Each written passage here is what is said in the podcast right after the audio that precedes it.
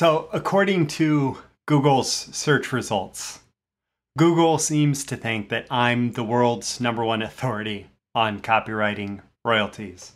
So, uh, one way that you can figure out what Google prioritizes is you log out or you open an incognito window and you do a search for a keyword. Now, it's still going to be catered to you based on your geographic location, etc but at least it's not going to be skewed by what you've clicked on in the past. So I did a search in an incognito window for copywriting royalties. And I knew that I had had some resources showing up, going all the way back to articles that I'd written for AWAI, uh, e- even like as I was starting my freelance copywriting career. I-, I knew that I'd had some resources appearing on the front page of Google, but I did I did a count of all the links that take you to my content on copywriting royalties from just page one of the Google search results. And there were 13 separate links that take you to information from me on getting copywriting royalties. So it's no surprise that I got today's question in my inbox. Now it's, it's, Mailbox Monday, which is the day every week where I dedicate my episode to answering your questions about copywriting, marketing, business building, and more. And if you'd like to have your question answered in an upcoming episode, look for the link in the description that says Ask Roy Your Question. That'll take you to the submission page for your questions, which is at breakthroughmarketingsecrets.com slash ask and you can submit your question for it to be answered in an upcoming episode. So today's question is I'd like to know more about the nuts and bolts of collecting royalty payments, please.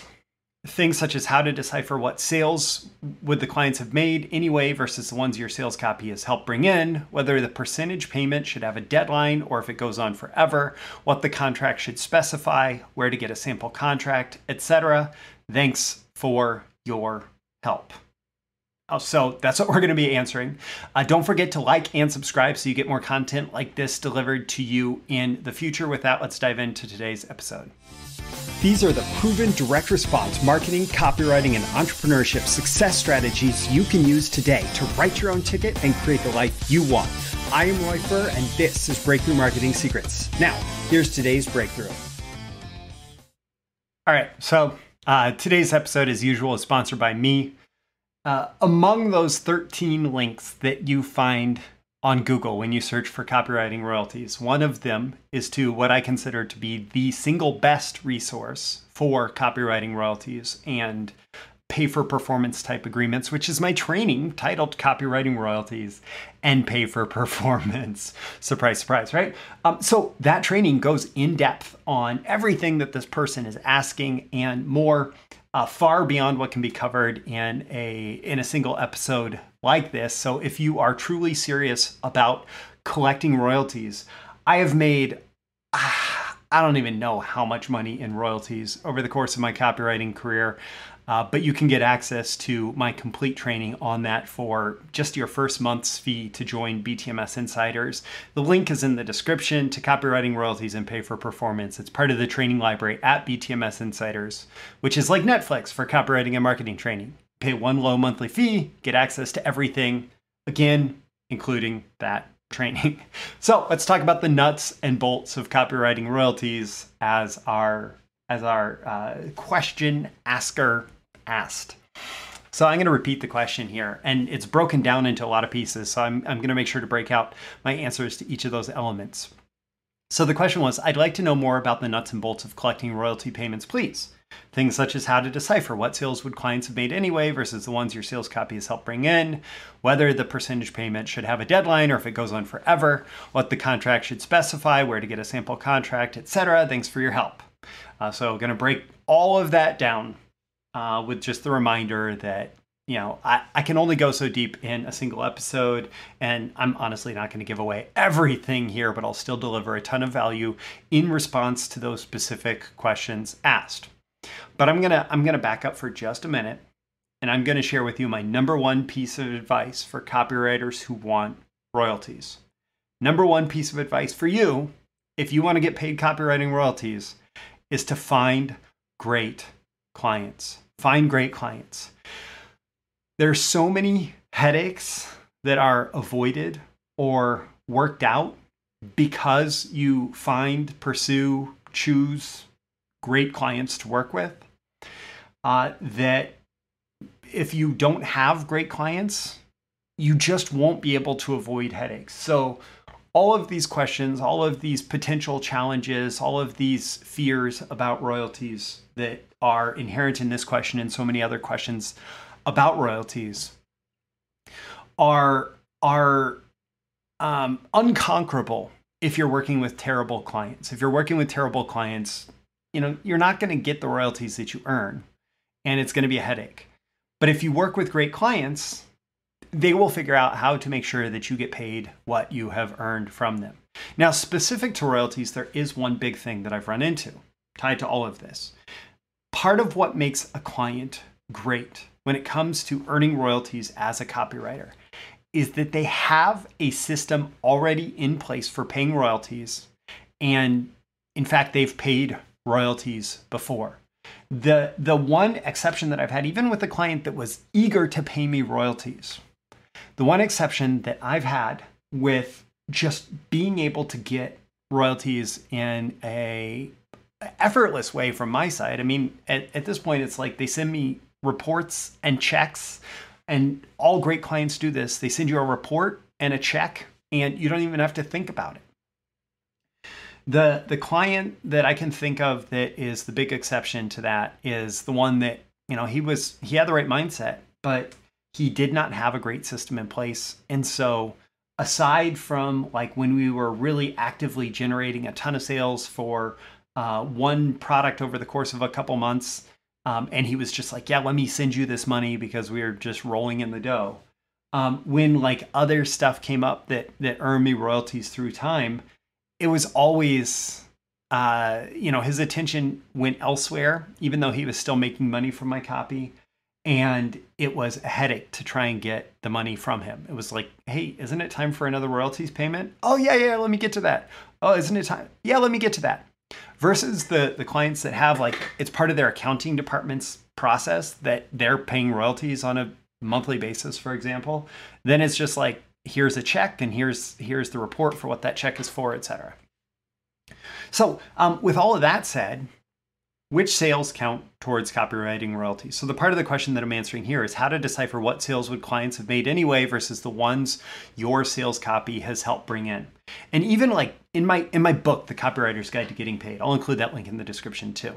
Um, I talk about the the difference between copywriting that's close to the sale versus far from the sale. So, um, for example, close to the sale copywriting is is like a funnel and what happens is the person sends traffic into this funnel. Maybe it's from an email, maybe it's from um, you know some advertising campaign, whatever.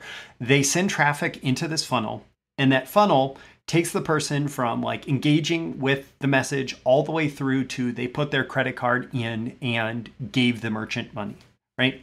That is close to the sale copywriting because it's actually driving revenue. It's act, like money is coming in the door.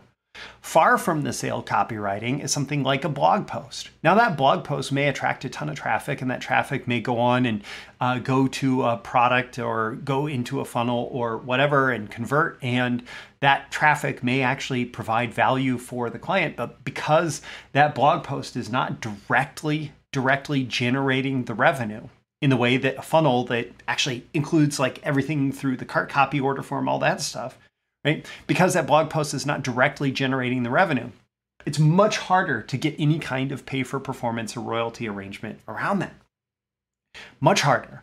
Um, and so, if, like, traditionally, direct response copywriters that have earned royalties have earned it for things like a sales letter, an order form that goes out in the mail, and people fill out the order form and stick it in the reply envelope and send it in. Well, it's really easy for the merchant to track that, right?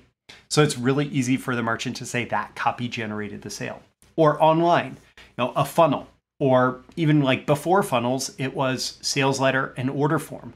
As a copywriter, if I wrote the sales letter in the order form and probably the emails that drove traffic into the sales letter or the ads that drove traffic into the sales letter, then it's really easy to say, yes, like I generated that revenue versus Uh, well, actually, uh, I'll, I'll give you a good example. I worked with a client um, on a campaign and we were selling this physical product, right? And he had more of an e commerce store set up for the physical product, but we also sold this physical product through the website and drove sales uh, over the phone, et cetera. And we sent out a, a specific sales message that I had written where people would place an order based on going through this sales message. And that was like obviously those sales were attributed to me versus somebody could have seen that sales message and gone to their e-commerce site but i didn't push hard for like getting credit for those sales. Likewise if i write let's say the front end uh, video sales letter or marketing message that drives a, a front end purchase, meaning the first purchase that someone makes in a funnel, but the client writes upsell copy, I'm not going to claim credit for the upsell copy. I'm only going to claim credit for the copy that that drives the specific revenue, or, or I'm not going to claim credit for the revenue generated by the upsell copy. I'm going to claim credit for the revenue that's generated by the, the front end copy that I wrote. So again, it's all about close to the sale and it's about the stuff that is directly attributable, the actions that are taken directly because somebody basically followed your call to action in your copy. Now, there is a little bit of gray area that I've seen, um, especially in the context of like email marketing, somebody who takes over email marketing for an e commerce brand. And the gray area could be that the emails end up selling a lot of the products, but it's still being uh, purchased by someone going to like a product description on the e commerce site and, and placing the order there. And okay, so maybe there's a little bit of a gray area there where somebody could earn pay for performance or royalties payments based on that, based on sales generated. But typically, what's going to happen is there's still going to be some level of attribution back to the specific emails that were written, and they're going to get credit based on that attribution.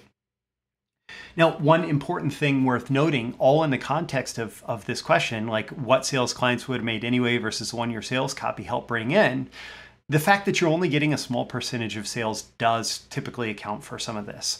It's, and it can vary based on the agreement, based on the type of copy you write, etc. But let's say you're getting like a 5% royalty. Well, that still means that 95% of the revenue is going to the merchant. And if that merchant launched that same product or service through somebody else, uh, or you know using somebody else's copy or whatever or using their own copy right like they're still going to get some amount of revenue, right? And that 95% definitely accounts for a lot of that. So your your 5% is actually a small percentage of the total revenue. That other money has to pay for operations and all that stuff too, but um, it, it is still like, you know, a, a very small percentage. Now, I, I do like in the context of this, I want to give maybe a, a, rather extreme example, but Jay Abraham was well known for a while for going to a business and figuring out if the business did not have any kind of uh, marketing that they did to their past customers. Actually, getting an agreement with the business owner and saying, hey, I will on my dime I will go to your past customer base and I will send out marketing to them and I will make an offer for your high ticket products your service. And um, and what I would like is an agreement from you that for every dollar that we bring in, I would like one quarter of that dollar. For every dollar in additional uh, maybe it would be revenue, maybe it would be margin over cost of goods sold, maybe it would be profits, whatever, right? But one of the important things that allowed Jay to get that 25% is basically all that those people were doing was giving Jay their customer list. And Jay was paying for the marketing, Jay was paying for any kind of follow-up, Jay was paying for for lots of the different elements of actually driving those sales. And so he got a huge percentage versus something that may be like uh, a modern copywriter that goes to a similar client and says, Could I write a back end promotion for you? Meaning, can I write a promotion for your previous customer base that may only get like 2% of sales because what's going to happen is um, that copywriter is going to hand off the copy to the client. The client is going to be in charge of production and getting that copy actually out into the market. The client's probably going to send out that, like, be in charge of sending out that marketing to their customer base, etc. So all that the copywriter is doing is just writing the message, right? And that's still substantial work, but that copywriter may only get 2% versus Jay investing in a big direct mail campaign in order to to mail and, and generate sales. Um, so, yeah, I mean, the big idea behind how to decipher what sales would clients have made anyway versus the ones your sales copy has helped to bring in. If you specifically set up a process that gets somebody to engage with the marketing message all the way up to the point of purchase, well, that's pretty easy to track. Uh, for example, they submit your order form um, versus something much more generic like what they would have brought in anyway. And it's going to be much harder for those those the more generic copy or the copy that doesn't directly drive revenue to uh, to justify the copywriter earning royalties on that. So, how long can copywriting royalties keep paying out? Uh, the the part of the question that's ref- relevant to that is whether the percentage payment should have a deadline or if it goes on forever. Um, well, part of this is the way that you think of it. And I've had clients try to argue me into shorter time periods, but my fundamental belief about this is that when I'm creating marketing for you, I am creating an income generating asset. And so as long as it continues generating income, you should continue paying me for that asset based on the agreement. Uh, and so my general rule is eh, I'm signing a royalty agreement that eh, that establishes that as long as you continue using the copy, you're going to continue to pay me. Now that hasn't been the case 100% of the time, but it's been the case pretty much every time. Um, sometimes, sometimes if a client is a little bit uncomfortable with that, copywriters will offer a buyout period. So, for example, the client can decide within six months that um, that the copy that they want to do a buyout of future royalties. And the agreement might be that you take the six months figure and multiply it by five to give the equivalent of um, three total years. So the first six months plus this um, plus this multiple, this five times multiple, is the buyout amount. So it's the first six months of sales plus the assuming everything were the same going forward next two and a half years and the copywriter may ask for that as a buyout. So that could be an option if clients don't want to pay forever. Um, I, I in my previous agreement, it was for a retainer deal, and at first, what they brought me was uh, the moment you stop doing work for us, you know, you will we won't do uh, we won't pay you any more royalties. And I said, no, that's not quite how that's going to work. Um, what we'll do is we can figure out some period of time. I would prefer forever.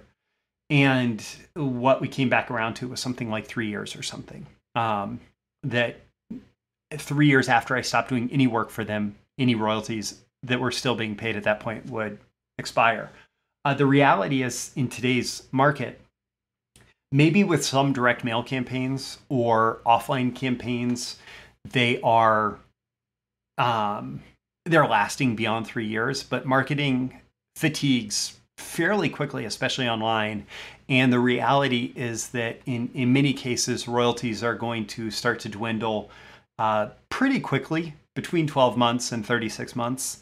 Um, and so a three year royalty agreement would be functionally almost identical to an infinite royalty agreement, um, just in the context of how quickly marketing fatigues online. But you know, I guess that's neither here nor there. In general, my my rule is, hey, I'm creating an income generating asset. So as long as that continues generating income for you, it should generate income for me as well. Uh, specific to the question about contracts for copywriting royalties, uh, what was what was asked there was what the contract should specify and where to get a sample contract, etc. And uh, first off, I'm not a lawyer. I'm not a contracts lawyer. I'm not a lawyer in any way. I haven't gone through law school. I haven't passed the bar exam, and I'm not going to share with you sample contracts. Uh, the closest thing that I do offer is the is a bonus training that is with that copywriting royalties and pay for performance. That is a discussion I went through of contract clauses common among all my clients, uh, plus a Q&A, and some of that talked about royalties, and some of that talked about all the other copywriting contracts clauses. Uh, what I'll say is that it is very similar to entertainment law, where a performer will get paid a percentage of the revenue generated, for example, being in a movie. Um, and so, lawyers who understand entertainment law would understand how to structure a, a copywriting royalties contract. But it's also well established in the direct response copywriting circles. Most clients who do pay royalties already have contracts that have been vetted by their legal team and that have gone through a few rounds of back and forth with smart copywriters. And so if you're able to get one of those clients, then you can get your hands on one of those contracts. And that's where I started and adapt from that. Um, in general, if we were going to write out a plain language agreement, I would want it to explain, like, here's what the fee is, here's what the royalties are right? So there's the fee plus the royalties. How you actually calculate the royalties, what's that what's that based on? So like conditions for something to count, are we going to count revenue? Are we going to count net revenue? Are we going to count net profit? I go into more details on that in my royalties training, but those are different numbers and it's important to capture the right one because one of those could mean that you get paid zero royalties and one of them could mean that you're getting paid uh, a lot of royalties in a way that the client would end up paying you for. Um, so you have to figure out where the sweet spot is. Also, you want to know what the payment schedule is. Are they going to pay you, uh, you know, uh, monthly, yearly, annually? Are they going to pay you seven days after the sales are generated? What? Right. So what's the payment schedule? And um, one more note with regards to contracts is specific to international tax law and US tax law the way that we use copywriting, that we use royalties in the copywriting world, uh, the term royalties is different than how it's actually considered in uh, international tax law. Um, so even though most of my contracts have for with US clients being a US service provider have called it royalties, it's not actually a royalty in the way that, for example, a book author or an inventor might get paid a royalty. The and, and that's how tax law especially is structured. Uh, so when I've worked with copywriters overseas, it's been important to differentiate a performance bonus, which is what this works out to in terms of international tax law versus a royalties, uh, because those are taxed differently. A, a, royalties is somebody's use of your owned int- intellectual property, um, where uh, where they're paying you a percentage of revenue generated for that. And because most of my work and most work in the copywriting world is done as work for hire, where you're actually transferring copyright ownership, um, and because they're paying you a percentage of sales of a different product versus a percentage of sales of, for example, the book you wrote, uh, it doesn't actually work as a royalty in international tax law. Um, and so you would call it a performance bonus or a sales commission or something like that. Um, and so that can be important when it comes time to writing contracts. Uh, but you know, it's at this point a diversion to talk any more about it. I would recommend if you do want to go much deeper into this topic. I mean, I've already covered 22 minutes on it. If you want to go much deeper into this topic, check out my training at BTMS Insiders. It's copywriting royalties and pay for performance.